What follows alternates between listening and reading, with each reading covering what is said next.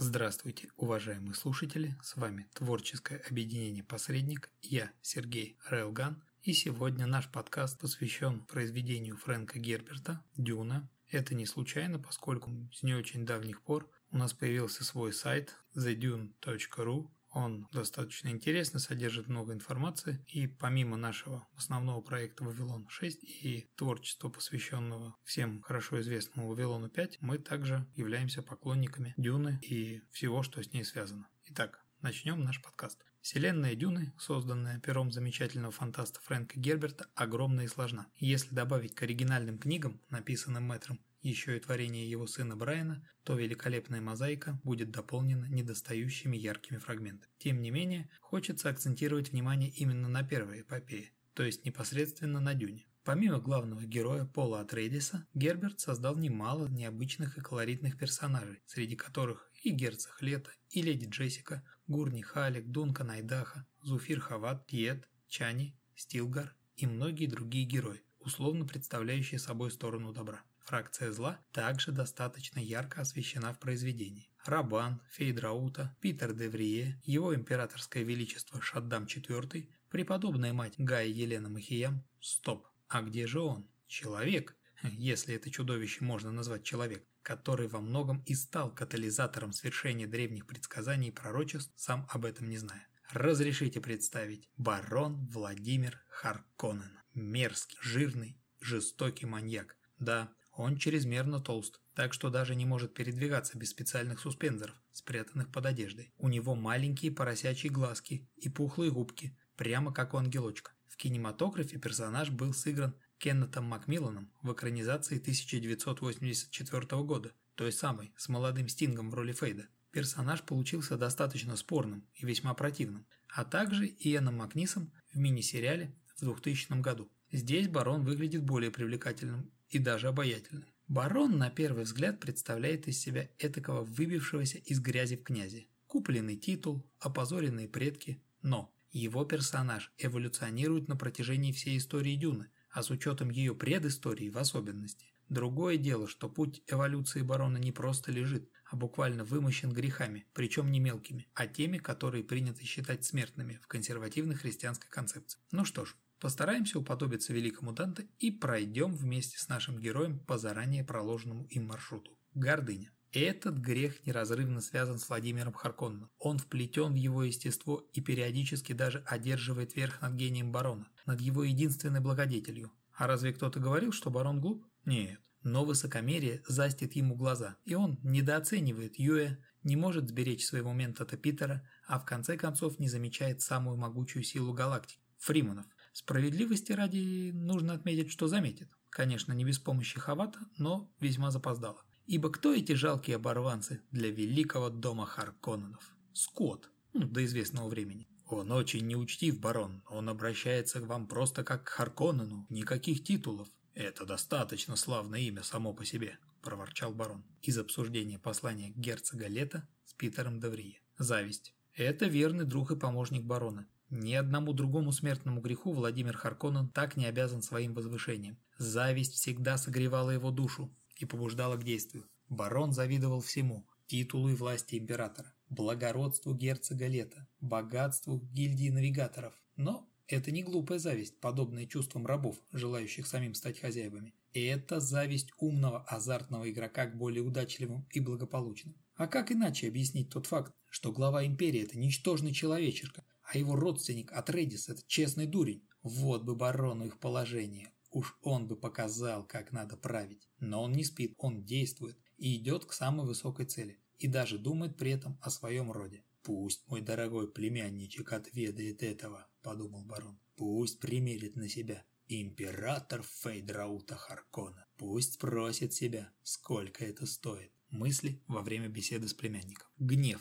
Ярость барона ужасна. Гнев – это временный слуга, необходимый только когда это действительно нужно. Ведь знание врагов и друзей о вашей жестокости позволяет избежать многих проблем, связанных с некачественным исполнением приказов, или даже их обсуждением. А то и не дай бог мысли о бунте. Причем барона боятся все. И даже кровные узы не являются надежной защитой, хотя родственника, возможно, он не убьет. Для своих у него припасены особенные меры воздействия.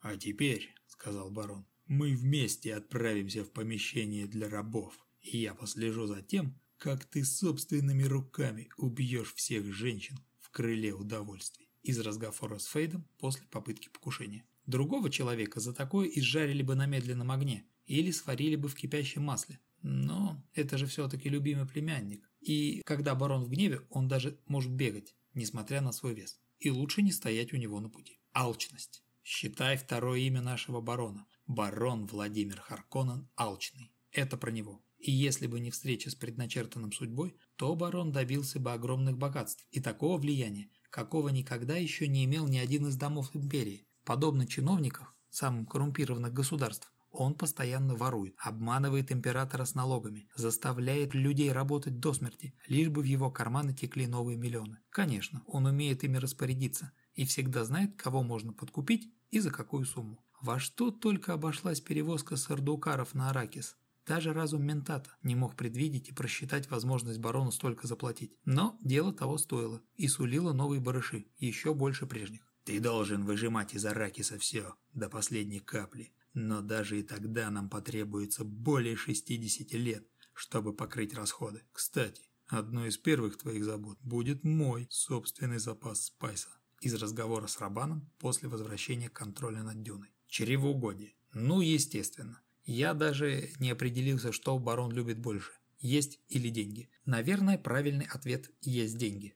Шутка, конечно. Но аппетит у Владимира явно был зверский, следствием чего является чудовищная полнота. Он ест всегда. Практически ни одна беседа не обходится без пожирания чего-нибудь съедобного. При этом можно только домыслить, с какими мерами предосторожности проверяются все блюда на предмет наличия яда. Но даже подозрительность и недоверчивость отступают перед соблазнительным жареным песчаным зайцем под соусом кипеда, апламажем по-сириански или чукку в глазури. Я видел много правителей великих домов, но никогда не встречал свинью более тучную и опасную, чем это. Мысли Зуфира Хавата о во время службы ему. Лень. Перейдем к другому товарищу Владимира Харконнена, а именно к лени. Он тесно связан с чревоугодием, так как просто от обжорства при регулярных физических нагрузках сложно сделаться таким жертвестом. Правда, лень барона относится скорее именно к телу. Цепкий ум злодея почти всегда работает как часы, вынашивая новые коварные планы. Теоретически ему даже ментат не всегда нужен, так как он сам способен проворачивать многоходовые комбинации. Но барон никогда не отказывается отдохнуть часок-другой при наличии возможности перекусить или чем-то позабавиться. Это было улыбающееся лицо, но такое пухлое, что его можно было бы сравнить с лицом ребенка, если бы не этот страстный блеск глаз. Она попыталась стереть его из сознания, но вместо этого ее воображению предстало тело, которое принадлежало этому лицу. Тело было ужасно жирным. Оно было укутано в одежду, которая имела выпуклости, потому что это жирное тело требовало дополнительных суспензоров, скрытых под одеждой. Видение Алии. Похоть. Ну, наконец, похоть. Нетрадиционная ориентация барона Харконнена проходит через всю книгу, позволяя представить его как животное, зачастую убивающее обреченных объектов своего вожделения. Прямо черный вдовец какой-то. «Приведите ко мне паренька, которого мы захватили на Гамоне», того с чудесными глазами. Да хорошенько накачайте его наркотиками. Я не хочу, чтобы он сопротивлялся. Приказ барона своим охранникам после смерти герцога Лета. Хотя именно благодаря тяге барона к удовольствиям плотского характера он сумел продолжить свой род. Да, в молодости ему еще были интересны женщины. И однажды брошенное семя зашло на благодатной почве. И случилось так, что поражение Владимира Харконнена привело к возвышению его ближайшего потомка, внука Пола Муаддиба. А в дальнейшем Тень барона не оставила своих родственников, ту же самую Алию, к примеру. В этом видится особый смысл. Из мелкого знатного стяжателя и злодея барон буквально эволюционирует в зло космического масштаба, проникающее в души и существующее даже после смерти носителя. Можно даже сказать, что в каждом из людей живет Владимир Харконен и его верные грехи спутник. Вопрос только в том, поддадимся ли мы искушению и выпустим ли их наружу.